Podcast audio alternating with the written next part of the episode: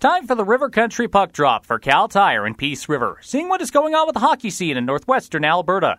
We're focusing on the AJHL again as we talk to a local player in the league. Kye Whillans is from Manning and plays for the Spruce Grove Saints. The league resumed the regular season over the weekend and got his thoughts on that. I couldn't be more excited. I was sitting at home for a couple months and it's very rare for me to be doing that. So um, just to be just to get going again and practicing, it's it's it's amazing. It's it's a great feeling. I can't can't complain at all.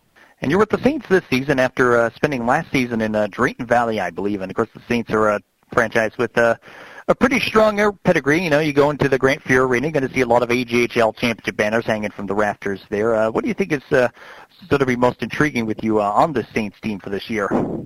Seeing all the banners in the stands is actually quite amazing. You know, I watched the Saints growing up a few times, and it's it's unbelievable the amount of good teams that they've had, and the coaching staff is unbelievable.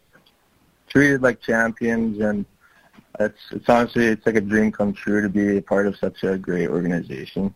And of course, uh, the AJHL has teams sort of broken up into uh, cohorts for this uh, first few weeks of this restart here. The Saints, you guys are going to be up against the Fort McMurray Oil Barons for your first uh, bunch of games here. Now, what do you think is going to be sort of the the biggest thing in, in going up against the Barons for the stretch of games here?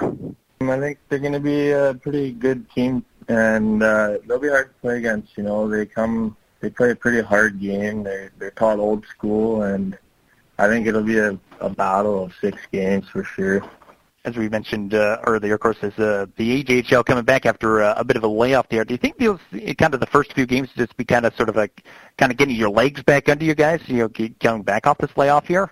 For sure, it'll be it'll be an adjustment for some players, you know, just to get the feeling back and whatever. The first couple periods, it'll be just get our heads back, legs back, you know, just get back in the groove, and then a couple games in, it'll be back to normal. And of course, in going through over your hockey career, I noticed uh, you played with the uh, Northern Alberta Extreme Prep School. Of course, there have been a few players from our region that have uh, gone through that program. What was your experience with, with the Extreme like? It was unbelievable. I mean, I went to the the league finals every year I was there, and I played with some very high end prospects, and it just it just made me a better player every day and an even better person every day. And you know, it's the the staff is unbelievable. You get treated amazing, and you're on the ice every day, and it's it's awesome. I won two championships there, and I can't complain at all. It's awesome. Of course, you mentioned earlier, you, of course, you're originally from the Manning area, and I'm curious, when you were growing up, what were sort of your big uh, sort of hockey influences for you? Probably just watching the NHL. You know, I was a big Oilers fan, and then started watching Steven Stamkos, and he was uh, he scored lots of goals, and he was just a big idol of mine, and I just kind of watched him as I as I grew up and went to better leagues. So yeah. Of course, with the uh, season getting back underway and you you're getting back on the ice, what's kind of sort of the pregame routine? We know hockey players are sometimes creatures of habit. But what's kind of the pregame routine you go through before before every game?